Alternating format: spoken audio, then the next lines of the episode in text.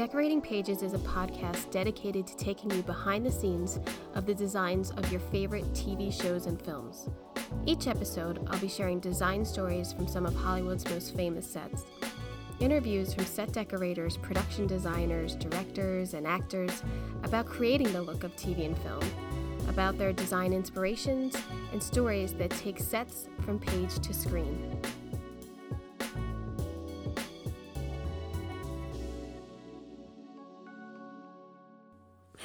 And welcome to Decorating Pages. I'm your host, Kim Wannop. A lot to talk about. We had the Golden Globes this past weekend. We, who, if you've listened to past interviews, Brian Stonestreet, who uh, designed both sets, uh, coast to coast, unbelievable. And um, I thought the sets were great. I thought that they worked together really well, and I kind of feel like if the cameraman had moved over maybe just an inch or two, they would have seen it would have like looked like they actually were together instead of Tina Fey being on one coast and Amy Poehler on another. I thought it looked really good though. Bravo to him for taking on that task and being able to design that. So bravo, Brian. Um, the other thing we have this week was the ADG nominations. The awards, I believe, will be held in April, and I have not heard how they're going to do that. I'm wondering if it's virtual or a very, very abbreviated audience. I don't know. Maybe just the nominees. I don't know how they're going to do it, but um, couple oh, always interesting who gets nominated, right? Um, a lot of people we talk to here, uh, their one hour period or fantasy single camera series, the nominees are Lovecraft Country, Perry Mason, The Crown, The Mandalorian, and Westworld.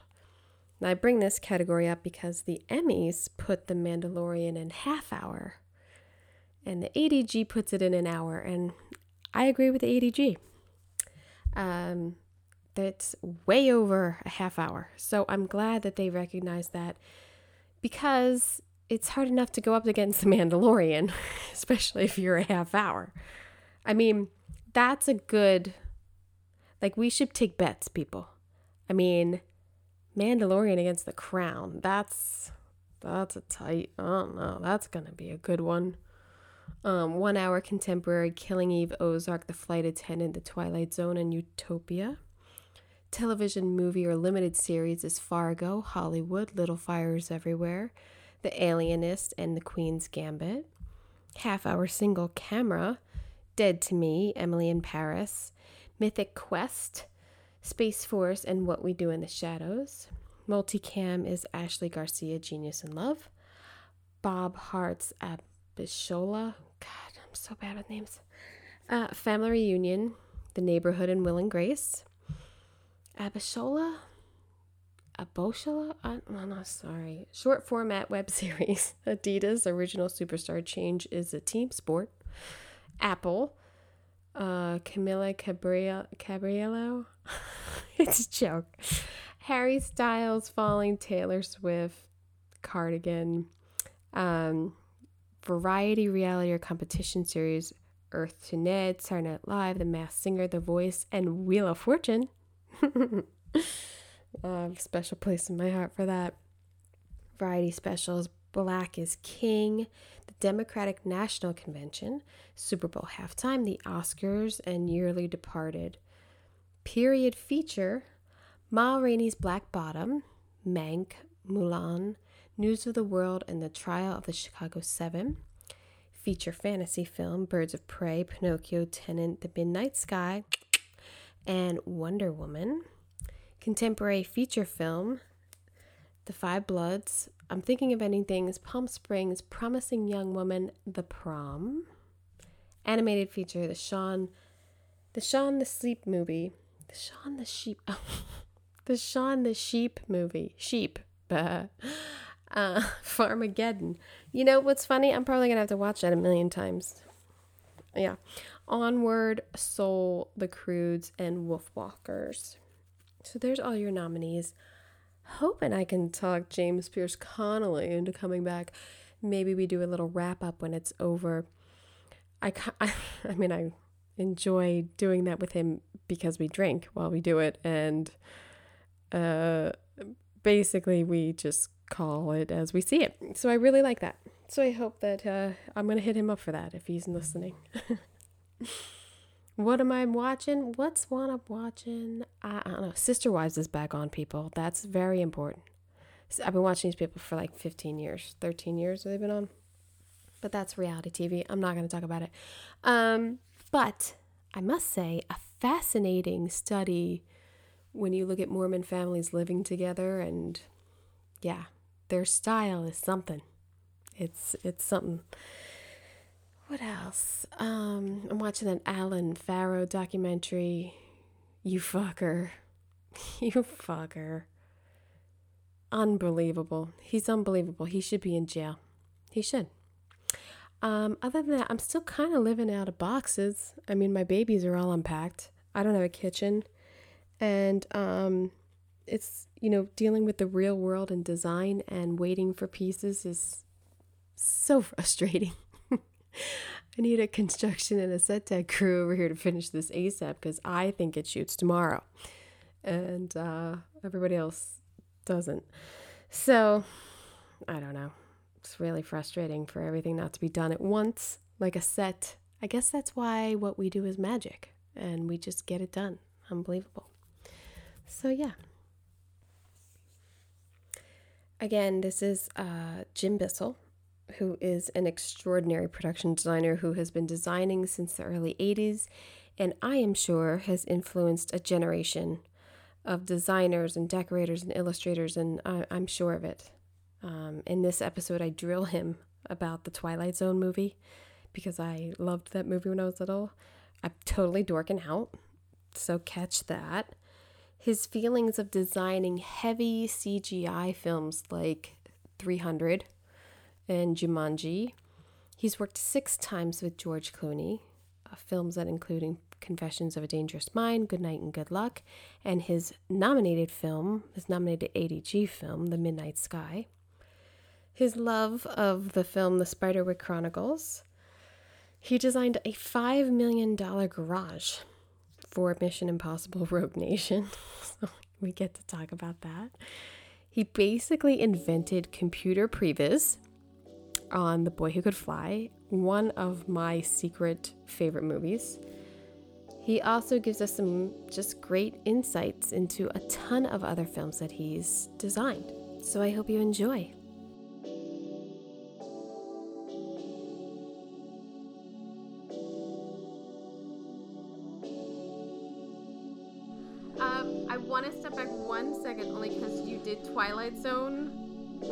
Every time I, and there's John Lithgow again, every time I fly, I think of that.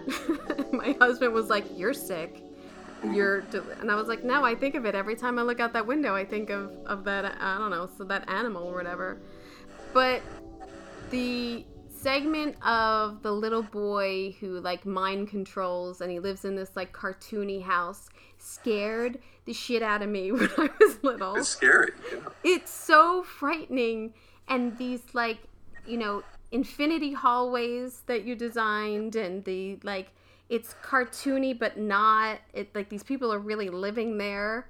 Like what what type of research or inspiration did you have for that? I mean it was largely psychological. You know it's funny when i read the script and joe dante gave me the script and uh, and it was uh, it was written as sort of a rundown ranch house you know with big mm. hedges that he lived in the he lived in a steven spielberg neighborhood but it was the decrepit house that nobody knew what was going on inside of.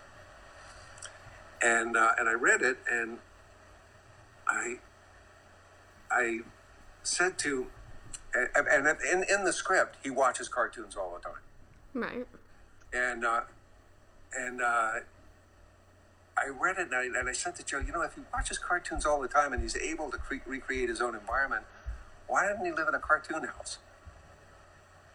and I said, maybe we can find like an old Victorian or something that looks like, you know, it's viable, but then you realize it's, it's just a cartoon. And we'll put the cartoon in one of the cartoons that we see, and then you'll mm-hmm. understand all this stuff. and there was a leap of faith on his part. He ran with it. He said, yeah, "That's cool. Let's go Wow. with it." I I mean, it it does, and even when they're driving up to that house, you know that something's not quite Weird. right. Something's a little off. But that when they all meet the kid in in a little vestibule, it still looks like a house, and you still got some like colonial furniture or whatever going on, and then the the uh, the scenes taking the woman upstairs and everything, and it, it it's petrified me. Well, yeah, that that the girl, the sister with the uh, sister with the sealed. mouth. Oh my gosh. Oh, that's that's really scary. It and is. Rob Bottin's uh, creatures were pretty pretty out, outlandish. Yeah, and the spinning because you think it's gonna be Tasmanian devil, like this weird animal, and then it's just this weirdo, kind of wet creature, and like it's just so gross. It's yeah, I love it. I loved, I loved, and the kick the can is just makes me cry too. I. Yeah. I had not seen Twilight Zone in so many years, and I'd forgotten that first that first um, Albert Brooks and and um, Dan Aykroyd. I f- completely forgot their little segment. But Oh yeah, that, well, that was directed by John Landis, and then of course there's the infamous Vic Morrow one, yeah, well, yeah, which which, Which- is a tragedy. yeah, and and I hard to I watch. not, incidentally, I did not do that one. No. Oh. Because of timing or because of it wasn't here or I was a production manager on Kentucky Fried Movie. oh so then it didn't you didn't want to. No, you didn't want to. Okay. Weren't into it. Uh well, it's a hey, at least you got to not do it. you didn't have to. Yeah, do it. no, I I, I was very fortunate not to have to be out there. That was really tough on everybody. Yeah. Um, so, do all of these movies that you get to do, to design so brilliantly, when it leads up to like a Jumanji, and you start really diving into like more of the CGI and and and everything, do you find designing more challenging because of these elements that you you can't? I mean, because It's you know the thing is, remember this. Um, oh, speaking of Ron Cobb, uh, very shortly after Twilight Zone, uh, I was I was doing Falcon and the Snowman, I think, which was you know straight drama. Yeah. really, it, Wonderful really, really movie. interesting. I got to work with John Schlesinger, which was really intriguing. Wonderful film. Um, but Ron wound up working for a company called Digital Productions. It was founded by John Whitney Jr. and Gary Demos. And they were out hawking to the various studios the, the whole idea of moving forward with creating imagery inside a computer. This is 1984. And, uh, and they finally sold the idea to Lorimar. And so The Last Starfighter was born and Ron uh, suggested to Nick Castle that he talk to me about being the production designer. So I talked to them, and uh, and uh, and I really wanted to do it because I wanted to learn about this computer, what Ron was doing. I, I really wanted to see what what this was all about. Right. So I wound up being hired as a production designer, and the more I worked, you know, I I, I, I found the uh, the trailer park. We started designing the trailer park sets and the, you know, the sign and all that. That was really cute. But what I found was I was basing a lot of my designs off what Ron was doing for the computer. So I suggested to him, I said, "You take the production design credit. I'll be the art director." And so if you ever see the credit, opening credits to The Last Starfighter, it's really weird because Ron gets the credit just before me as production designer, single card credit. Then, then, then art director gets single card credit. I don't know Wow. why did it this way. Then I get my single card credit, and then you move on to the producers and the and the director. Wow. And it's uh, and it's sort of bizarre, but that was the reason why. You know, in the tradition of William Cameron Menzies, I, I said, look, I, I'm not designing a lot of this stuff. I'm basing it on what you're designing, and so you should be the production designer. And anyway, the, the long and the short of it is that started my love affair with realizing how computer imagery is just another tool. And the most important thing is to design the dramatic imagery that you need and then pick the right ways of executing. So, in your experience, do you like it better when there is the design first and then the computer comes in, or if they've already worked with, uh, like either it's an illustrator. No, you, you're- no, you you don't even have to qualify that. There's no question. Design first, yeah. build in the computer. And not only that, but throughout my career, it's always been design and see what the computer can do at this particular point in, point in time. Even 300, we use traditional backings. Right. you Well, know, it, it was all design. it's- It was what does the shot require, and how do we make sure that it stylistically fits in with the rest of the movie. But it was not. Oh, we're all gonna we're gonna do all this in the, in the computer. Peter Bart was the when he wrote the review of uh, 300 on, in uh, Hollywood Reporter. He said, uh, "Well, this is the future, you know, where we just sort of paint everything green and." And, uh, and throw people in front of a green screen. I said, well, then why do we have a four and a half million dollar construction budget? right, right. you know, it's like you're you're insane. right. That's insulting. That's insulting. We, we, you front load the design. You make sure you've got it all worked out before you Right. actually do anything, and then you can do it really cheaply. Because you know exactly where the handoff is between foreground and background and middle ground, and you know how to design to accommodate that, that handoff so that it's not noticeable. Which now in elevating the design, it, like how they're doing Mandalorian and everything with the screens and the surrounding, you know, Yeah, you gotta really front loaded with those LED screens. Otherwise, Right. you don't get it. right? But it still has to be dressed. It still has to be designed. Yeah. It still has no, to no, be. and, and, and not only that, but uh, well, like on Midnight Sky, we use the LED screens. That's why everything is so reflective in, inside the uh, the Barbeau. Those are Ah. all those are very reflective sets with LED screens and uh, with plates that are shot in Iceland. Wow! Did you go up to Iceland? Oh yeah, you know, I, did, I scouted it. Did you love it? I love Iceland. Iceland's one of the most fantastic places on earth. Uh, how long were you shooting up there? We shot a little over three and a half weeks, I think. Was the plane crash and everything? Was that here? Nope, That was no, there. that was in Iceland. That was on on the glacier. Oh wow! I had no, I I didn't see that whole glacier thing coming when he wakes up in the water. I didn't see that coming at all. I was like, Yeah, oh it's a, it's a, it's a, it's a it's sort of an action adventure sequence sort of thrown in there, yeah. uh, but it's still effective. A lot of people really like the sequence. I did I did a lot in in the reality of it. Just of like, oh yeah, this probably would have happened. Like that another bad thing to happen, but it probably would have happened. And then I I just always think of the dressing of it and like uh, everything's how many takes did they have to do? How many times did they have to reset that room not to tilt or It was on, you know, it was pre-programmable because it was on a hydraulic uh, gimbal, and so you can, you know, you pre-program pre-program the uh, the uh, the positions, and, and, and the reset really didn't take very very much time at all. The, the big one outside when he comes outside and you're on that really large set that has all the ice floes. They're, they're also on hydraulic gimbals, and they're in uh, like a we built a weir and built a four or five foot uh, deep uh, pool underneath so that as they separated and moved, you could see the water. it's But uh, beautiful. that's all on stage. But the exterior of that, when they first come across it in the daylight, that's on glacier. Oh wow.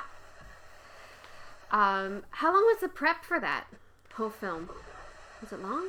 I think I started. Uh, I started on it at the end of, very end of March, beginning of April of uh, 2019. 2018, and then uh, and then we started shooting in the second week of October Oh, uh, in Iceland, and then we came to the stages uh, at Shepperton in December.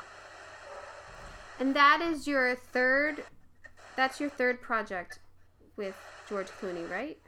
Because you have Six. Six. Six. Wait. Oh, Yeah, leather leatherheads. I forgot about that. one. Confessions of a Dangerous Mind, Good, Night and Good, Luck, Luck. Leatherheads, uh, Suburbicon, Monuments Men, and Midnight Sky. I didn't realize he directed those. Oh, I mean, does the guy ever get a bad script? I mean, I don't know. Even Leatherheads wasn't popular, but it's still a good movie. If you're a football fan, that's a good movie. It's a good it. movie, and it looks good too. I think Jan did a fabulous job. I love that movie. I think it's really good. I think it's fun. I think it's stupidly funny, but it's funny. Mm-hmm. I don't know. How did you get hooked up with him? I mean, Jan had said like, well, we. I mean, it was George Clooney, but it wasn't like a director George Clooney. Like they that you hardly had any money on Good Night and Good Luck. We had no money, no money. I, as a matter of fact, I just to pay the rent, I had to go off and do some commercials while we were oh shooting. Oh my god! Oh my god! but because I was, I think I was making like a hundred bucks over scale or something like that. Oh my god! What is wrong with our industry? No, there's nothing wrong with it. You know, that's just part of what you have to do. It's, it's like they're career decisions. You look at something, if you really love material you want to do, then you do it. You don't have to have a certain amount of money or. But don't you think at a certain point of design and production designers should get royalties? Yeah, dream on. I'm not saying it's gonna happen, but shouldn't it happen? Shouldn't you get uh, something? Nobody below the line. I mean, DPs don't get it. No. The only people that get it is because, because of their connections to the director are the first ADs. Yeah. They, they get they The get it. ADs get it. And we we get royalties. I mean, we do. You know, we have the post. Uh, In our in our in, in our pension fund. So Yeah. you know, it's it's it's still you get a little bit, but it, it's not like not like a writer or an actor. No. I mean, I I acted in uh, I wrote one script that actually was produced, and I still get royalty checks for that. There you go. And I, it wasn't even all that You good. should have been you should have been a little bit nicer maybe to George when he gave away a million dollars to all of his friends. I, I hadn't been a friend for that long.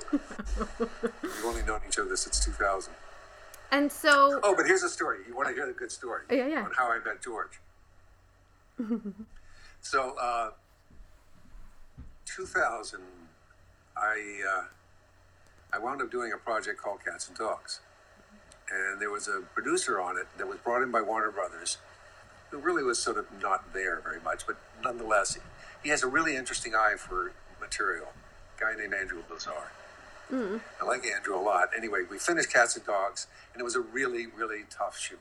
A really tough shoot. We had a first time director, um, and the producer, the actual line producer, uh, Chris DeFaria, I mean, he just worked his butt off trying to keep things together and keep keep things on on track, and it was really hard. some projects you just can't get it together. Oh, God. But nonetheless, uh, you know, it went on to be Warner Brothers' largest grossing picture of all time in England. And it made a lot of money, and it spawned a sequel. Despite the fact that, uh, I can't even remember the, the uh, Warner Brothers production exec who hired Larry Guterman, the director, wound up not liking Larry Guterman at all and tried to get him sort of blacklisted. And the next company to hire Larry was uh, New Line because they can't stay at Warner Brothers. Anyway, you know that's a little bit of gossip from the inside, but uh, but uh, but Andrew had this script. He said, "I want you to read it." And he gave me Confessions of a Dangerous Mind, and I thought, "What? I love that. Was my favorite script I'd ever read." I thought this is a fantastic project, and I told him, "Yeah, I'm in." And so, you know, months later, I read where he's up in Montreal and and Bryan Singer's directing it and uh, Francois Seguin's designing it. You know, I just went, well, that's, the way it happens. I get a call from him. Uh, Francois Seguin just really can't stomach Bryan Singer anymore. Will I come up and replace Francois, who is a really good designer, incidentally? oh yeah, yeah, definitely. Yeah. And uh, but but what was happening was he was getting absolutely no feedback from Bryan at all. Bryan was locked inside his room, you know, doing his uh, Doing so. research. Yeah. So uh, so I went up, and you know, it was five weeks from shooting, and there was like 114 sets and locations. Three sets, three locations had been picked, and you know, and no designs had been approved. So you know, we get on it, and I knock on Bryan's door, and I'm outside his room, and I'm saying, "Well, Bryan, you know," he said, "I can't talk right now." And I said, "That's fine. I tell you what, on the day of shooting, I'll walk you through what my thoughts were. You can shoot it that way or not, you know." And but we're going to go ahead and start picking locations and uh, and uh, and doing the movie. what a good. And that's fine. He said, so, so we, we work our little butts off for a week and a half. And then all of a sudden the accountant, who's this English fellow, a very honorable man, comes up to me with, a, with an envelope full of cash. He said, you have not been paid yet. This is all you're going to get. Take it. Do you have your return trip ticket? And I went, yeah. He said, use it because something was something was wrong. Something was very amiss with the financing of the project. Anyway, the next day, Wait, he handed you apart. cash? Yeah, get cash. I think it was about ten thousand dollars in cash. So, so I fly back to LA with this wad full of cash, and don't hear anything from anybody for months. And then I get a call from Andrew again. He goes, "I think I've got George Clooney interested in doing the movie, Confessions." And I thought, "Oh, whoopsie do! Just you know, the best script in Hollywood is now going to be a vanity project for some bobbleheaded, you know, Right. movie. I, I you know, uh, Right. I, can't, I was so pissed off, and, and and Andrew sort of proudly said, "And he's agreed to meet with you," and I was like, Yeah. yeah. "Yeah, yeah, whoop de doo." yeah. He's So anyway, lucky to meet over with me. Yeah, I went over to George's house and started talking with him about it, and I gotta say, he blew me out of the water. He was so knowledgeable. He was. He understood the material so well. Mm. His ideas were incredible, and his depth and knowledge of film was Oh, that's just exciting. I had no idea. Oh, the guy was so exciting. smart and so and, and, and capable and uh, and just amazing. And I was super charged up. I walked out of I walked out of his house and got into my car, and I, I was walking on two two inches of air. I'd never been that excited about a project, and uh, and then uh, we did the whole thing, and never once did my enthusiasm flag. I mean, we had so much fun doing that show, and we did some really complicated, very ambitious stuff. Oh yeah, I I mean, because I rewatched it again. The they're not every single shot is tinted or is that like a sepia. Like it depends on the mood of whether he's in killer mode or if he's like on the Gong Show, and so that in and out of tinting these colors, like I'm sure that was discussed. But then how does that affect how you design it? It wasn't discussed well, and that is the only downside to the whole production. Oh. Was that Tom Tom Sigel, the was a very good director of photography, but he was also just learning digital manipulation, and he unilaterally did a lot of that stuff without talking to me, without talking to Renee April, who was the uh, the costume designer, and it used to drive us crazy. Uh, Well, and- yeah. and and and, you know, I talked to George about it. He understood, but you know, he, he had a lot of faith in Tom. So then it, That- wasn't even. That was it. it wasn't even But no, I, planned. I didn't have anything to do with that. And uh, Wow. And Tom, and Tom would Tom would even say, just paint everything just so so that there's nothing that's close to flesh tones, because I'll get in and manipulate the color afterwards. And I was like, you know, that's my job. Please. Yeah, you got to tell me what coloring it's Yeah, going to be. you know, I because I, I do that that sort of thing, and I and I'm excited to, to do it, and uh, I just don't really like this attitude of just paint it, just paint it all green, and I'll grab the green and ch- change it to whatever color I want to. then why am I here? Why am I Yeah. just?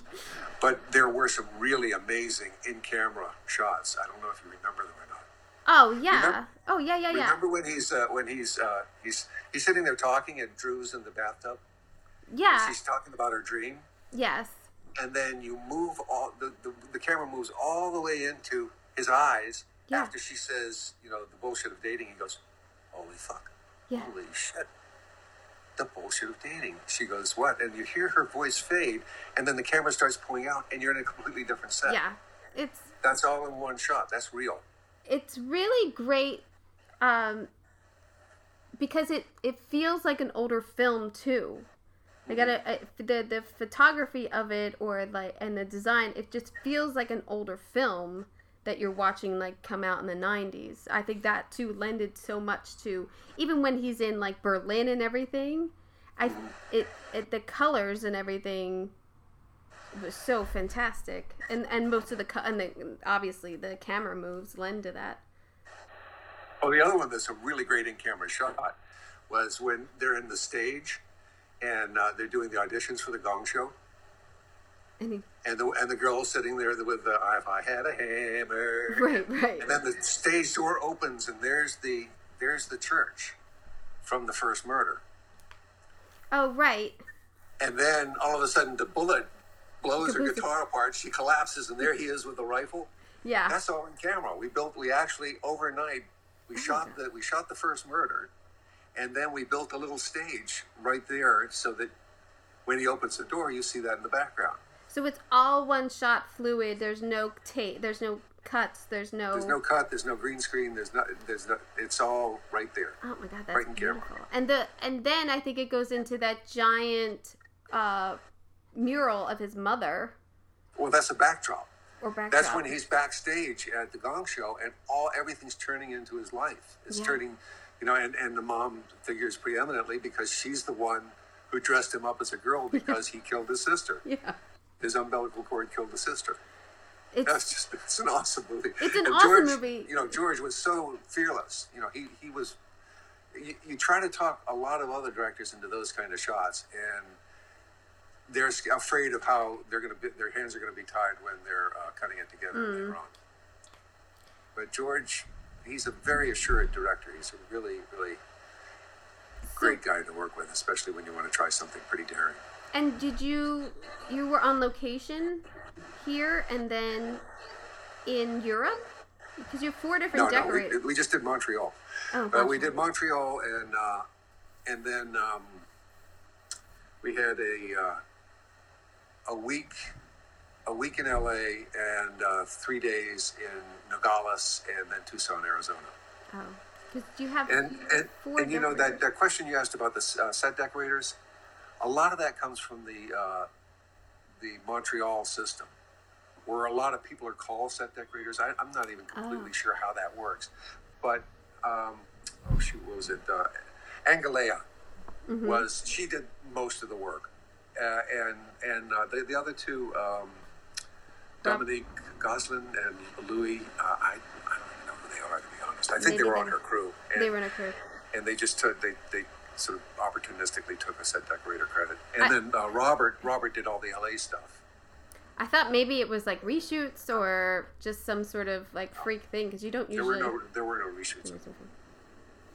So, did you then go right into Good Night and Good Luck?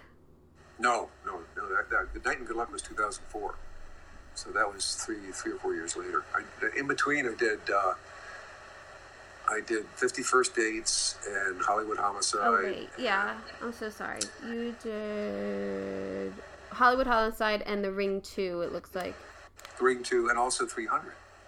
and 300. No, no, no, no. Well, I, 300 was they right have. after Good Luck. Man, you. I mean, I. You haven't stopped. you, don't stop. And when it looks like oh, like oh, there's a little gap, you were probably working on like Mission Impossible for so long, and or like I'm assuming 300 took a long time. No, not no. I No? started. Uh, I think I started in. Uh, no, I was on it for less than a year. Really, Yeah. man. No, it, it, but it was what was really interesting. I, I mean, I love working with Zach's an amazing guy to work with because it's a little bit like working with a Ridley Scott or a Joe Johnston. He's a mm. really good artist. You know, he does his own storyboards and and his thumbnails are fantastic. You know exactly what he's got in his mind, and so it's it's a great shorthand for being able to. That's No. the communication with the director is so vital and so like being on the same page and or hopefully the same book, the same script and like Yeah. making sure you're all together. Do you um do you try to keep with the same directors? I mean as much as we can. I know that we can't schedule wise, but are you always like, well, if George calls, I'm available? Or you know, like Yeah, I'd like I'd like I'd like for him to try to give me a little advance warning. Sometimes he doesn't. so, uh, you know, it's, and it's tough because you know production designers are brought in at the very very beginning, and and it's very unsure. They don't know where they're going to shoot it. They don't know uh, if they could put the package together and, and get it greenlit. You know, you you just I can't tell you how many movies I worked on that just never got made. right. And uh, and it's it's always tough. You invest a lot of your life's blood into them, and, and Oh, it's yeah. difficult. And no, I'd, I'd always prefer I'd always prefer to work with George, or I- I'd like to work with Zach again if he never if he ever wanted to collect because I loved working with Zach. It's such a special film, Yeah. 300. It's so like your imagination is like blown the first time you see that movie with all of the action and the design of it and it just seems unreal like cartoons came to life or something. It's so beautifully done. Yeah, It's one of those one of those films though where, and Good Night and Good Luck is to to a degree as well. is limitation dictates style. Mm-hmm.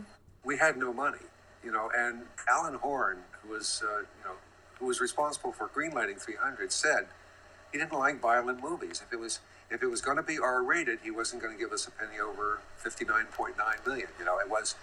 He, and uh, and we had to find ways to economize, and it was in finding those ways to economize that we evolved this really unique book. That's incredible. Because Yeah. it seems like every penny that studio made went into that movie. It just seems like uh, I don't know. I, Yeah. I I think seeing it I remember seeing it the first time and being like this is this is mind blowing. I just thought it was gorgeous. It it almost to me was taking like the Matrix and and and a next level. Like you were saying with spaceships. Like I feel like that took those camera moves and everything to a different genre and it was just a gorgeous film. I. I really like 300. And did I th- I can't believe it's not it's got to be R rated, right? No. It is R rated. It is That's R-rated. why, that's Oh. why we had to do it for so cheap because Zach said, "There's no way I'm making this a PG-13 movie." No. Because if, if he had made it PG-13, uh, Alan Horn was perfectly willing to give him eighty million dollars to make it. Wow. Well, I think he made the right choice. I mean, it still made a lot of But money. there's no question that was his vision. That's Yeah. what he saw. Um, in doing Good Night and Good Luck, were there just tons and tons of camera tests for to get the values of your color palette? No, no, not at all. No, I, I, I carry, I carried a uh, um, contrast filter around with me, or I just squinted. And the one thing that I made George agree to because we didn't have any money. Two th- two things help. Uh, good night and good luck. One was this is once again limitation dictates style. George wanted to be able to chase his actors. He did not want to have to storyboard and cut every time we went to a different location. So I had to look at what the principal thematic material was, which is the juxtaposition of news and entertainment, and the ro- the role of uh, corporate America in what it is that we see. And uh, and I had to look at how we set that up created the imagery that we needed to to create. And part of what I did was I anchored a lot of the various little places, little sets. I anchored them with quotes from actual photographs of Edward R. Murrow at his little desk, or Edward R. Murrow doing this or that. So you you you you were constantly quoting historical photographs hmm. to, to establish the veracity of this of this, and then you're moving around, and what you're doing is you're moving around a stage complex that uh, basically always has the newsroom right here, but you see stuff in the background that's entertainment. You know, people are singing, or you have uh, you know a wardrobe rack going to another stage where you know Days of Our Lives is being shot. The thing that really I, I was amazed by, well, first of all, that was one of the first movies. That was the first movie with George, because I started working in 3D on uh, The Ring 2. So I built, I built, I started evolving the designs in the computer. Uh, and I would go over to George's house and we'd just sit and he'd say, well, if I want to chase somebody from here to here, what, what does it look like? And then show him. And then if he had changes, we change it in the computer. I go, okay, well, we'll this, we'll move this wall, we'll give it a little shorter tracking, and we'll stack the images up so that you see this, this, and this. And when you look through the glasses, you'll see the control room, and then you'll see the stage, and then that's that'll be the context for that shot. And we did that for weeks and weeks. And then when he finally got really satisfied with the set, I built him a little cardboard model, uh, a foam core model, and uh, and so he kept that with him, so that when he was planning shots, he always had it with him. The result was we built that set in under six weeks, and we didn't change a nail. And you know, and I know that's where you spend money Yeah. Well, yes. is in changes. And and not only that, it was all plotted out. Jan knew exactly what she had to get. That's nice. Well, when you don't have money, you have to. You really, have to really, do you have way. to do it Yeah. because there's no time to get like, "Oh, I'm gonna get these two sofas. And Not only that, you, you got 22 days to shoot it. You know, you, you don't have that much time. wow. It's a seven and a half million dollar movie. Wow. I mean, George, that was like one week on ER. Like, Yeah. wow. It's such a beautiful film, and and the acting is so superb in it. I, I, It's really good. I always pronounce that guy's name wrong. State John. I forget the lead guy's name. Which part? me out? The who plays Edward R. Oh, uh, Davis Davis Strathairn. St- Stath- Statham? Yeah. Statham. Yeah, and David was in Spiderwick Chronicles too. Yes, which I watched a little bit with my boys who were kind of freaked out. but they Yeah, were. two years old. I can't imagine. I mean, know. They're really, I don't know. I was like, I gotta watch this. You guys want to check it out with me? they watched a little bit of it, and then they were mad that I that we had to eat dinner and turn it off. But I had never seen it, and I was like, oh, I don't know. I don't know. I guess it's fine for them to have on in the background. But then they were really into it. And then I was like, oh my god, is that Nick Nolte? This is awesome. This movie's great. um, what a fun. then your your question about the set decorator on that one too. Yeah, here's what happened there Oh, yeah. was um, it's very ironic. Uh, so we, we did the pitch. You know, the, Paramount sort of sort of saw this as their Harry Potter, or potentially could be their Harry Potter. So they we we did a fairly elaborate pitch to Brad uh, Brad Grey. And uh, and he said, "Look, this is a very nice pitch. Everything's beautiful, but I don't. You guys can make the movie, but all I care about is that we don't go through what we went through on um, Charlotte's Web, where they had not planned adequately, where they did they went into production before they had their third act, oh. and yeah, it was bad. Well, that's bad. Guess what? That happened. We went into production before we had our third act, and uh, and there were all sorts of conflicts with the director. At one point, the head of production flew up and sat all the production uh, he- uh, the department heads down and said, "We're replacing the director," and then they changed their mind. Oh my god, how And, uh, embarrassing. It was a night, nightmare. And then eventually, what happened was I left the project. They shut down early because they didn't have a third act. And uh, and so what happened was I was doing Leatherheads when Kathy fired it back up again, and they wanted to shoot parts of the third act. And Ed Verreaux did that, designed that. So I think that's where that other set decorator. That's where they come in. yeah, that was the U.S. one, but it was you know, I'd asked Jan to do it primarily because this was supposed to be sort of the Americanization of European old European myths, Mm. and I just wanted that. You know, I, I love Paul. Paul Hotte was uh, was the set decorator on 300, and I knew we'd have to get a match when we went up to Montreal to shoot it anyway. So uh, Jan and, and I talked to Paul and just said, "Would you mind being the match? Because we'd love to have you on it." And he was more than happy to do it. Oh, so awesome. I had two, you know, That's world class decorators Yeah. working on that show, which was fantastic. And, uh, You didn't have Yeah. to do anything. oh yeah, no, and, and also, let me just say, I had uh, Isabelle Guay, who was uh, the supervising art director, who was also on 300, who was on Spiderwick Chronicles, and on Confessions. And She's a magnificent supervising art director. there's an there's um there's an art director I kept seeing her name also Christa Morano was that or Christa Munro. Munro. I saw Yeah. that you had a long working relationship too with her. Well, it, she came. She came bursting onto the scene on Confessions of a Dangerous Mind because I'd asked Gae Buckley, who had worked with me several times as a uh, supervising art director, to do the U.S. portion of uh, Confessions. And two weeks before we were coming back, she had been asked by Kevin Costner to, to design uh, Costner's Western.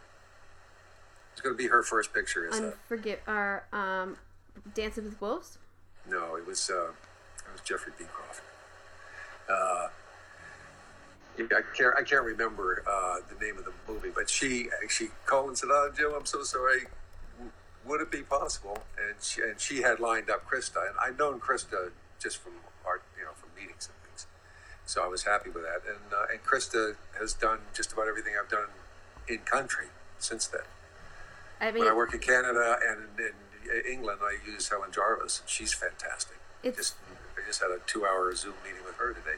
it's so important to work with people you like. Yeah. it really makes such a difference. I mean, and having as a designer or as a decorator working with designers again and again, it's just so great because you just you get your shorthand and you you can kind of read each other's minds. Jan's done more movies with me than anybody else. I think she- we've done six six together. I'm not sure. Uh, she's so phenomenal. I she's just Great. Before her was Linda DeScenna. Linda Sena, who God, Linda DeScenna is like, I, I don't even know. I don't even know how She's she. a goddess. She is. I when I started this podcast, she is the still the number one name on my wish list. Because Well, she's, she's in town. Why don't you call? Did you call her? no, I mean I tried with the agents to get her info, and I don't know if she wasn't interested and or they just didn't ask her or whatever. But I'll send her an email and ask her. oh She We usually we usually try to have at least one or two meals a year together. Oh, And, uh, if- if she's you- retired now. She's got, I mean, the amount of incredible work and inspiring work that she has done is just, it's mind blowing. No, mind she's, she's fantastic. And we did. Uh, what did we do together? We did Rocketeer together. Someone to Watch Over Me, which is also a really good looking movie. If you, if Oh, uh, yeah. I, that's here. There's Tom Berenger, right? yeah. Yeah. And then uh, Harry, she did Harry and the Hendersons, Harry and and she also did Fal- Falcon Falcon, and- and the Snowman. Falcon and the Snowman, right? Yeah. Just, I love Falcon and the Snowman too. And I probably was too young to have watched that movie when I did, but I always fell in love with Sean Penn very early on in my life. Just- He's brilliant in that movie. ah, he's Absolutely brilliant. He's so good in that movie, and the ending. It's, uh, I love it. I mean, I love Boy You Can Fly too, so I go back and forth. That's funny. Uh, now here's an interesting side note too. On Boy Who Could Fly, I was the production designer and the second unit director. I designed all the the, the flying sequences in the end, and uh, and I had just I had come off of doing the last Starfighter, and I thought, you know, we could use the computer to sort of previs all of this. Look And you. so I went, and by that point, digital productions had gone out of business. But I found a company named Omnibus, a Canadian company that had bought them up, and I made the proposition to them. And for sixteen thousand dollars, they actually worked with me, and and they said, uh, "This is a really good idea. this is like 1985." So I did the first computer previs. That's incredible. Yeah, That's and, uh, amazing. and the, the funny part is Richard Edlund was the visual effects supervisor on the show. And years later, he's doing a uh, he's doing a, a pitch to the uh, he's doing a pitch to the Producers Guild on the history of computer on, on digital previs. And he said, and I invented digital previs in 1987 on blah blah whatever picture it is. And Neil Krepela, who was the DP on the second unit that we did for the Boy Who Could Fly, said, "No, you didn't. Jim Bissell did it in 1985 on the Boy Who Could Fly." Uh, yeah. I, I, he, I mean, I don't even know how how you knew to do that, or how. I mean, I. You're just. Well, it was it was just logisticals, it, lo- logistics. I mean, remember, you're designing a flying sequence, and you're using stunt doubles suspended, you know, on big cranes with big wires, and you have to design ways to obscure the wires. You know, things Right, to- right. because you can't at that point there's no computer erase and line removal there's there's no computer anything and so it has to all be part of the design so i'm looking at that and then i'm also figuring we're using uh, what was called a uh, what was it uh, they use them now all the time in sporting events and everything else but uh, it, Oh. it's a it was the uh, computer version of the Steadicam, only it's in the air with all these The uh, wires. yeah. And uh, and the, the big problem was that required these four pylons in the set area, and you had to figure out what you could shoot when and when when they were going to cast shadows up right over your, your your set, as well as the crane that's flying the stunt people around. So all of it had to be really intricately engineered, and so by being able to pre-visit, and I did it with uh, you know just they- they were rasterized gra- uh, graphics you could look at what the storyboard would, you know, in real time, what the shot was going to be, and then look at the plan and see where it was going to be and calculate what time of day you had to shoot it so you didn't get shadow problems. You're genius. So it made perfect sense. made perfect sense. But when you explained it to like the director and the DP, were they on board or were they? Oh yeah, They were. Uh, that, well, they uh, I, I had to explain it more to the producer, who fortunately was Dick Vane, who I got him the job. That's the first job he had as a producer. So I said, I think this is going to really help us and and, uh, and and make the shooting a lot more efficient. And uh, and so he was he sprang sprang for the sixteen grand to go ahead with it. Well, thank God. It was very, um, because it was like 86. So I was, um, I'm trying to tell you how old I was. Six, seven, eight, nine. I was like 10 years old. And so to me, it was like almost like a kid's movie, but a, but a, like a teenager movie that I just wanted to be a part of. I wanted a friend who could fly. and, and I feel like, that film was on um we didn't have HBO. We had like Prism, which was like the fake HBO back east, and it was on all the time. I don't know if they got the rights to that movie or whatever, but I feel like I watched that movie a million times. I mean, that and like Flight of the Navigator, those movies. I don't know why they were just on all the time on this cable network. So I've seen it a million times. I didn't rewatch it because I was like, I know that movie.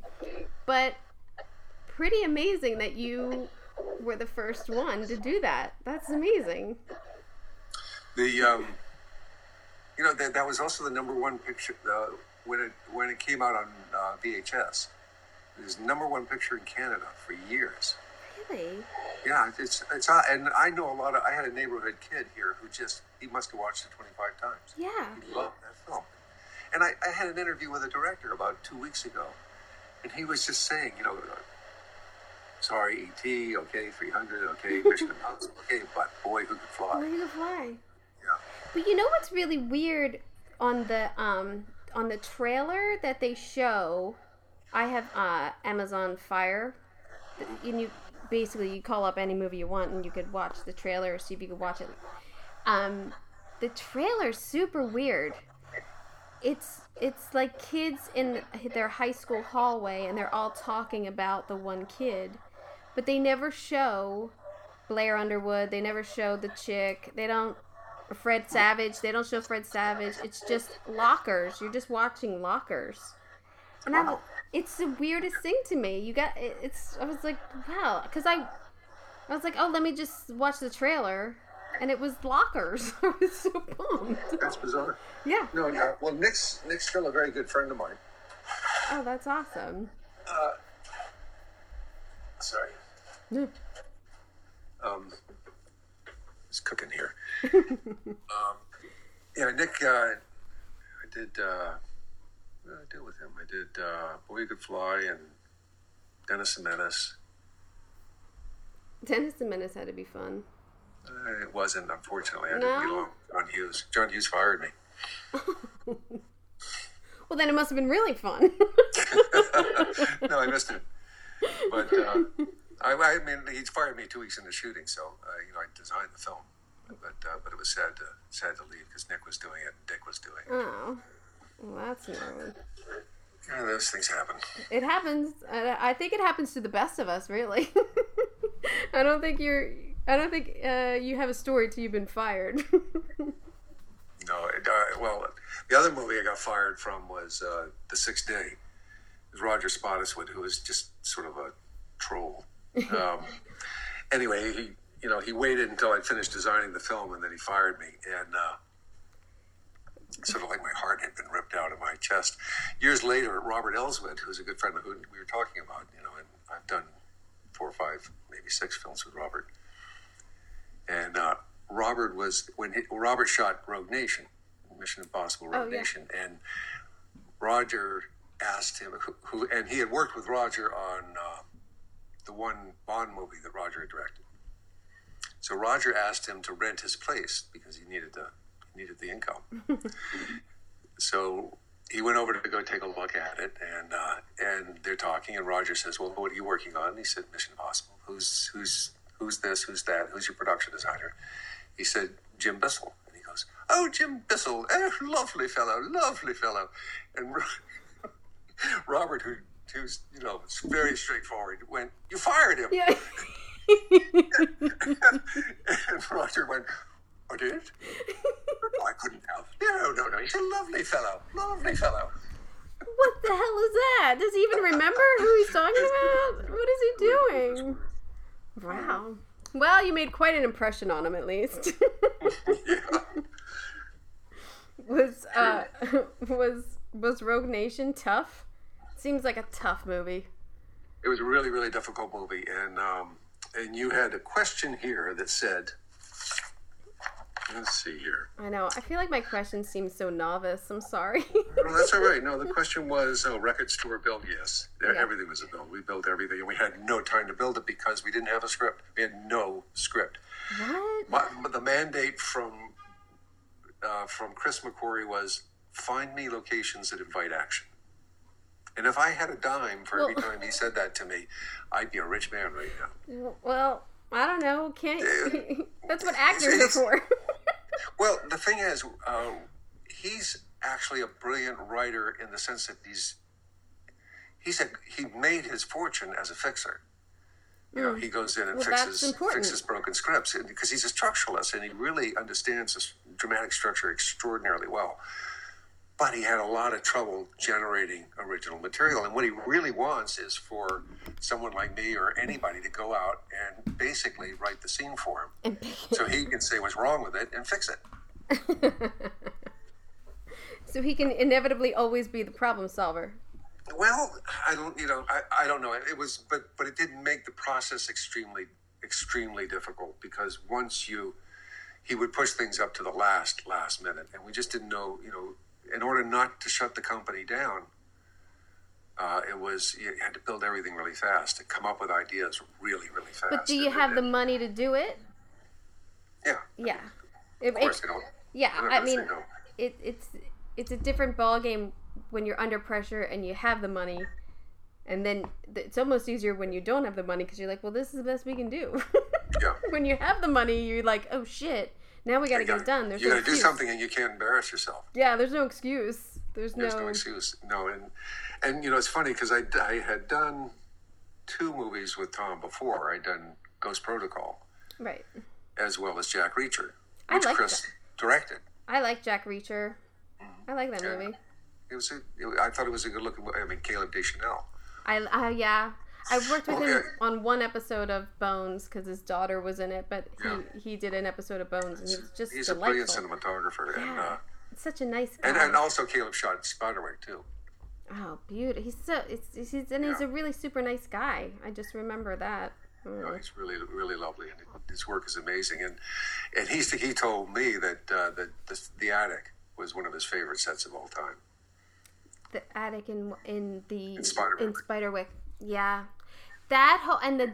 The, the dusting of it when everything's dirty and all the fairies coming in and out and making little footprints and all of the the desk dressing and the oh, I just loved it. It was Yeah. so great. It's No, so, it was so- that's that's uh, probably one of uh, Jan's so layered. greatest greatest uh, accomplishments. It's really really beautifully done. Yeah, it's it's beautifully done. I mean, so layered. now, did you have a lot of prep on that one? It was odd. We had a lot of prep, but we didn't have a lot of prep. We were the, we were constantly going through rewrites and not knowing where we were going to shoot it, which is why Oh. you you can see Christa Munro is listed as an art director primarily because we thought we might do it here in, in the U.S. So we were our initial preparation was with the U.S. crew, mm. and that's the same the same thing is true with Ghost Protocol. Christa started that up, And and then we moved to Vancouver, mm. and this, and then in Spider's case, we moved to Montreal, and uh, and uh, at least on Mission Impossible, Ghost Protocol, I was able to then reassign Christa to the Prague, the Prague work. So she uh, and Helen Jarvis took over in Vancouver as supervising art director. is it um, it's incredibly difficult when you're designing a feature in different locations around the world. And I, I mean, Mission Impossible Ghost Protocol, I think I designed on an airplane. Mostly everything I did was on my laptop on an airplane because I was constantly looking for. I was in India, I was in all sorts of different places, just trying to scout locations. Is We didn't have that much time. is that although there's a lot of pressure, isn't it great? isn't it great like traveling and getting to see places, There's- but not really? Oh, that that part I love. Yeah. But uh, I, I'd have to say, because of the, the schedule pressures, I, re, I remember on Mission Impossible, I had not been home. I had worked 78 days straight, not a, not a day off. And I had not been home for that amount of time. Oh, and I had finally scheduled a weekend where I could fly into Los Angeles on a Friday and then go back up to Vancouver on a Sunday night and be able to see my wife and kids for a day and a half. Oh. And Tommy Harper called me up and said, "No, you've got to go back to Prague, or you got to, you have to go to Moscow." And I almost broke down and cried. because it It was just like I can't do it. It just you know it was so hard. uh, so much. It because it's nonstop. It's not like it's not like you're sightseeing. You are you're going to locations, but you're not sightseeing. You're not like you might get a good meal, but it's not a vacation at all. Not at all. No, and I think you know that's one thing that's uh, that's important for a lot of people to realize is it's it's such an endurance test.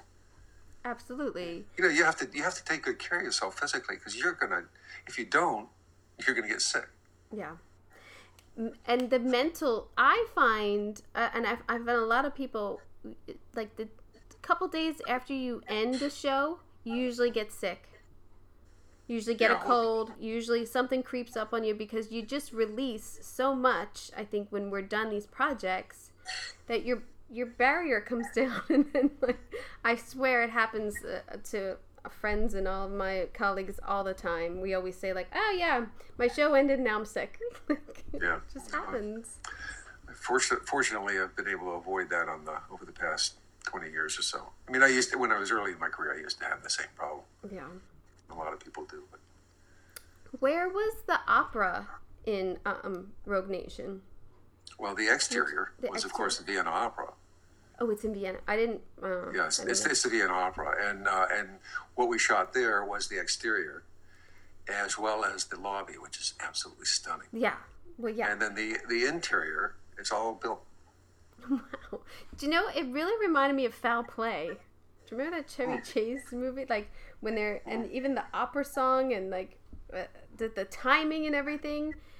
I thought, oh my god, all of these scaffolding and the all of the theater and the ropes and everything. This must have been a shooting nightmare.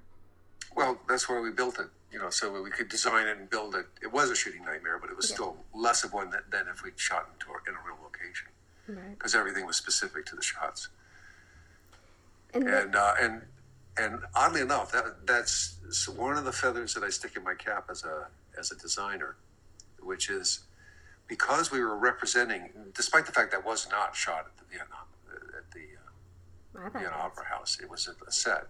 Nonetheless, it represented, in order to sign the location agreement, the Vienna Opera had set approval. They did not want anything. They also had voice approval on all the actors who sang because they didn't want anything coming out that looked less than their standards. Wow. Are there, So I've, des- I've designed Turandot for it. there you go. Yeah. Vienna Opera and gotten it approved. So I'm, I'm very happy with that. There you go. That's back to your theater, your theater days. That's amazing. Is that well? That leads me to the my my question that I usually try to end on of what what are you watching? What have you seen anything good lately? I guess the dig is uh, is one of them, but Yeah, anything the else? is great. Um, you know, I just uh, I love to I love to watch. Uh, I love to see what my peers are doing, Yeah, and uh, and I love to, especially if there's anything really interesting or innovative. I you know I I get really bored with all the the sort of flashy, very colorful, garish kind of stuff that is just sort of the uh, beat your head, beat your audience over the head with you know art direction. yeah, yeah. I, I mean, I really like art direction that has a, has a has a real subtle. not, not real subtle. I mean, you know, the bottom line is this: if we do our jobs right, you know, if we design it correctly, if it's decorated correctly, if it's if we create these uh, these environments for the action to take place in that are are are done properly, then nobody notices it. Oh yeah. Or they No, think it no, was nobody real. knows it because you can't imagine it any other way. Yeah. If, if you've really thought it through and created the right environment, it's just like, well, of course that's what it is, and everybody just assumes it was there. Yeah. I think about that like The Wire to me, like mm-hmm. that dirt dirt gritty Baltimore. I'm like they just went into this crack house, right? There's no way. it's just so to me I, know it's it's that dirty gritty, but I just always think of The Wire of like I think I don't know. And I I know we go into plenty of locations and you're like, "Oh, thank God that was there," or you know, this conference table was there and we played off of that, but yeah having uh, uh, people who say like oh what hospital was that? or what what room was that? and you're like no no no we built that. That's that's the compliment to me always. But Now, my, my favorite compliment uh, to, to the work that me and my team did was on a movie called Tin Cup. oh i love it, Tin Tin Cup was fun, but uh, but we could not find a driving range. And so I, I, I, I posited to uh, to Ron Shelton, the director. I said, "Look, you know, the, the character is incredibly anachronistic. You know, he's a real throwback to the a '50s kind of guy." I said, "Why don't we just say that? You know, as when his fortunes went south and he and he, got, he dropped off the tour, you know, his fortunes sort of matched the town's fortunes. You know, the, the town got bypassed by an interstate, and all the you know all the restaurants on the local route that went through the town, you know, went bust. And what he did was uh, he he bought a '50s diner just outside the town, and turned it into a driving range. And that reflects his character. You know, he's just this '50s kind of anachronistic, you know, male kind of guy. oh yeah And uh, and so Ron said, "Brilliant, let's do it." So we designed this nice '50s uh, thing. Supervising art director on that was Gae Buckley, and uh, and uh, it looked great. And we built it. And two things happened. One was the first day of shooting, the sound guy who I'd worked with many times before came up to me and said, "You lucky son of a bitch! You found like the perfect location." And I went, "It's not a location, dude. It's a it's a set." And he It's a went, build. "You're kidding me! You're kidding me!" And he, and I I showed him the wild walls, and he went, "Holy shit!" Then we had this guy in a pickup truck. Second day shooting, comes driving by, and he goes up to one of the PAs. You know, he just sort of pulls over, and the PAs are holding traffic, and he says, uh, "What y'all doing here?" And he said. Uh, the PA said, "Well, we're making a movie," and, he, and the guy said, "I was wondering when somebody was going to take that old diner and turn it into something."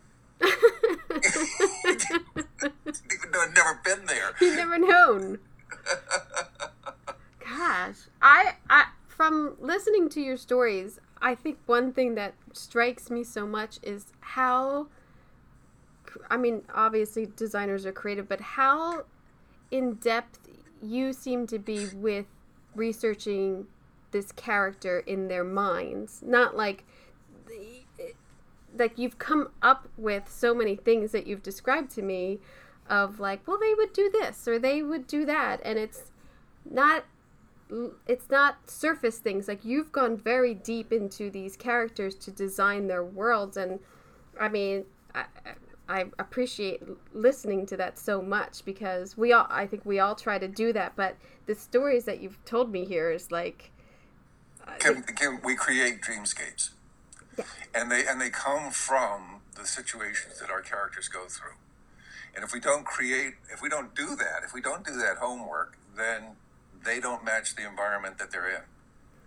i You know, really, ultimately, what we're doing is we're telling the story of somebody who goes through a transition. It's, that's always what a, a protagonist does. And what is the transition that they're going through? You know, like you and I were talking about earlier on, E.T. You know, it's Elliot's transition from yeah yeah it's yeah Elliot's transition from uh, magical thinking to rational thought. And so you have to have the adult world represented, and you have to have his world represented in, col- in a colorful way, and you have to look at the transition, and you can't do that unless you really think about what are this, what are these people going through, and what's the environment that sort of represents what they're going through, and all as well as provokes it so that the audience can feel like they're going through it with them. you seem to also work with people who uh, like embrace that input like is Well, that's why they hire me. I mean, I sit there and blather on and on about this stuff, and, and they go, "Oh yeah, well that sounds like it could be fun." But uh, that that's what they hire me for is because you know that's that's my that's my take on it. That's how I that's how I create these environments. I don't just go this will be cool and that'll be cool because yeah. if you if you do that, then you just got a hodgepodge, you know, a little oleo of of environments that sort of look cool, but you don't have any clue as to why they're there. Is is there any uh, is there any film that you wish you designed? Oh, ton. Um, God. Not that I wish that I had designed. I, you know, I mean, I guess there's there's some stuff that I wish I had the talent to design.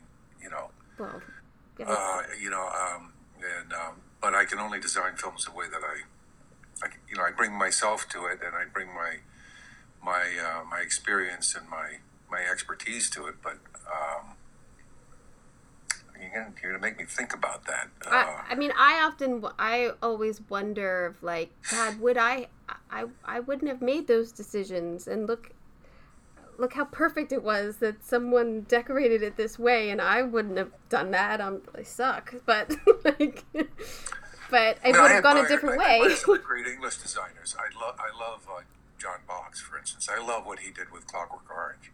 Just Yeah. thought, wow, that's an amazing show. And and and you know, really looking into the future.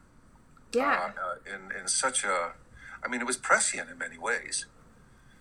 it's Uh, hard and- to and- do. It's hard to do because you you almost have a box that you're in that you're trying to create something. You you set these little limits for yourself and everything. It's hard to do when you have to I think do future stuff.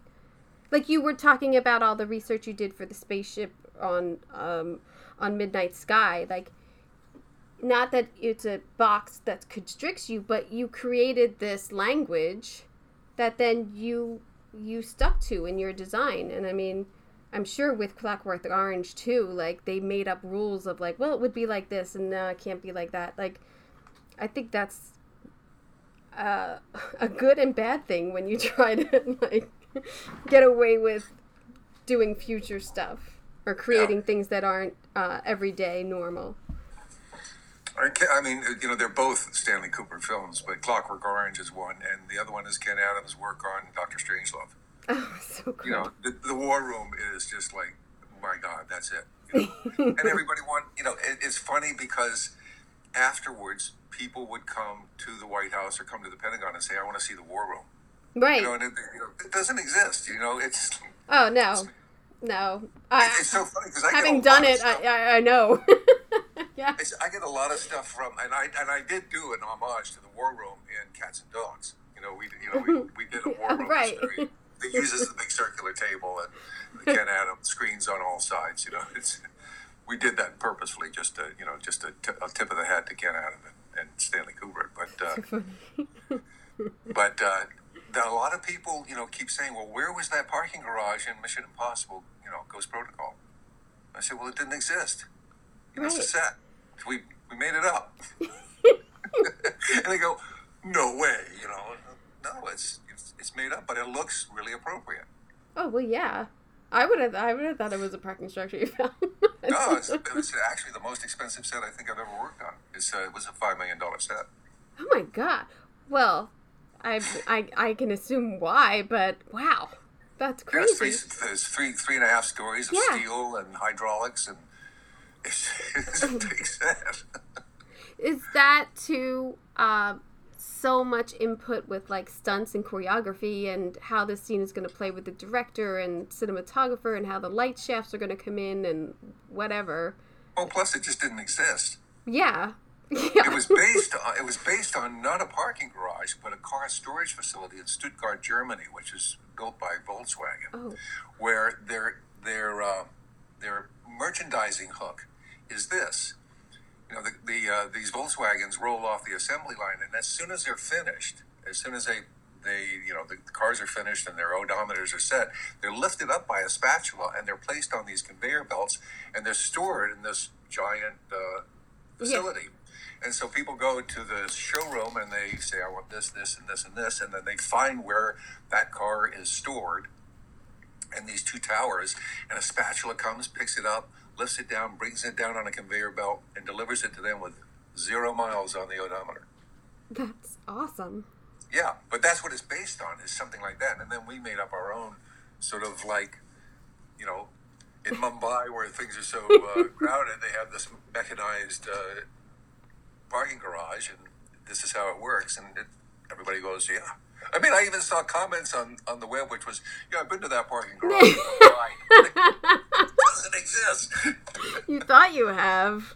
yeah. You liar. And not only that, but the exterior was shot in Vancouver. I mean, oh, well. Vancouver looked like, you know, Mumbai. So it was like, come on. That is the magic sometimes uh i forget what's i uh decorator just posted uh something on instagram of like the movie magic and it's one location is the exterior another location was the hallway and then the set was the room. And she's just like look how we weaved all this together that it just looks like we were in one spot but yeah Yeah, that's the magic. That's and the that's, magic. that, that, and that's that's where it's really important for the designer to have a really good relationship with the directors because you got to you got to look at the techniques for tying all that stuff together and make it seamless. And you also have to, you know, there's also the component of weaving in visual effects and weaving in, you know, other camera effects that, that make it just look really seamless. You got to think about all that stuff. Yeah, yeah, yeah. You gotta be on the same page. Yeah. yeah. Um, I don't want to keep you any longer because I know you got things to do. Um, thank you so much, and I'm sure uh, Midnight Sky is gonna be uh, just in everyone's mind during the award season. So. I hope, I hope, uh, little fingers crossed for you there. but Oh, thanks. Yeah. Thanks. Yeah, it'll, it'll, it'll be what it is, you know, but it's, uh, it, I think it's a good looking movie. Oh I, uh, yeah, Yeah. and like I'm, you I'm said, really proud of it. and like you said it's it's you've sort of reinvented this spaceship which i went back and, and looked at again while uh, be- between this pause of our conversation and god it's beautiful it's beautiful because i wanted to see like how you were talking about the mechanism and the weight and how it shifted and everything just uh, it's remarkable how you designed all of that to be so like i'm sure nasa could just pick it up and make it like No, I don't it- think so. But you know space. what's funny is I did. Send it to I had a, Mars. uh, I had a geek out yesterday with uh, a fellow from the University of Bristol in England, and they're they they're they're a bunch of geeks who watch movies and just love to geek out over design. And so I went over all this stuff with him, and he said he has a he has a friend who is. Uh, uh, an engineer who is going to go ahead and feed in all the information. Yeah, I mean, he was asking me about things like mass, how much, how much was it going to weigh, what kind of materials we're going to be using. And I went, I made this shit up. I, don't know. I don't, I don't know. But, uh, you know, you can speculate. And I, I said the, the bottom line is we're going for it as light, lightweight a looking, you know, design as possible. Uh, but uh, he said, okay, well, we'll we'll make that up and we'll figure it out. But he's he's going to give me the design that the computer comes up with for it, an actually topologically uh, optimized exoskeleton and endoskeleton. that is so It's so awesome. I Awesome. great. I can't wait to see what it looks like. I mean, we just made it up, but That is so awesome. I mean, but that's what's brilliant about film in general and and you in a sense of like films inspire. Like look, you know, uh, illustrations from the 50s and then it becomes real or things like that like 2001 all of the, all of these things are so inspiring to technical people so yeah that's awesome oh i hope it comes out like no, I can't wait. I'll send you a copy. Oh yeah, I'd love to see that. um, thank you for letting me in on the middle of your day here. Oh, my pleasure. I'm And glad, then, uh, so- glad we finally got back together. Good luck with the project, and thank you again so much. This was you have no idea how many people I have told that I talked to the guy who did I- ET. like, I was telling my mom about it. She's like, "What ET? That was the first movie we took you to." I go, "I know, it's crazy." so it's been it's been just amazing for me to have this opportunity to grab your ear. So thank you. Yeah. Thank you, Kim. And have fun. Good luck. Okay, you too.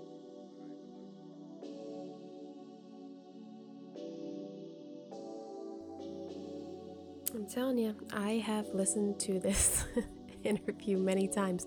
I think, I think I'm hoping that some of his genius just seeps into my ears and I become a better decorator or something. I don't know. But uh, mesmerized uh, by speaking with him and and uh, getting in to talk about the design of these movies that very much influenced me. So I can't thank him enough uh, for this. So what else? Um, on next week's episode, I don't have it yet, so I'm either I'm either gonna score an episode with somebody who's nominated for an ADG award, or you get to listen to me uh, talk about Moxie, a film I did that came out on Netflix today. Well, it'll be yesterday for you, and uh, directed by Amy Poehler, and uh, production design by Aaron McGill Props by Gay Perillo. In fact, Gay and I have a date on Saturday night. We're gonna watch the movie together, so that'll be so much fun. I um actually just watched uh, watched it when I got home from work after the boys went to bed because I want to see my work. You forget. I mean, we did it over a year ago. You forget what you did. It's. Uh, I think it looks pretty good. I think I have nailed those teenage bedrooms. I tell you that. I dug deep. We dug deep in some teenage research, not to get all Woody Allen on you, but you know, we were asking girls for pictures. So, yeah, it worked out. I thought it looked good. I hope you got an earful. I'm Kim Wannop for Decorating Pages. Summer is just around the corner. Like fast, like it's coming up, I promise. Get your Stogie Floaty in time. Stogie Floaty luxury pool floats Available now on Etsy and StogieFloaty.com.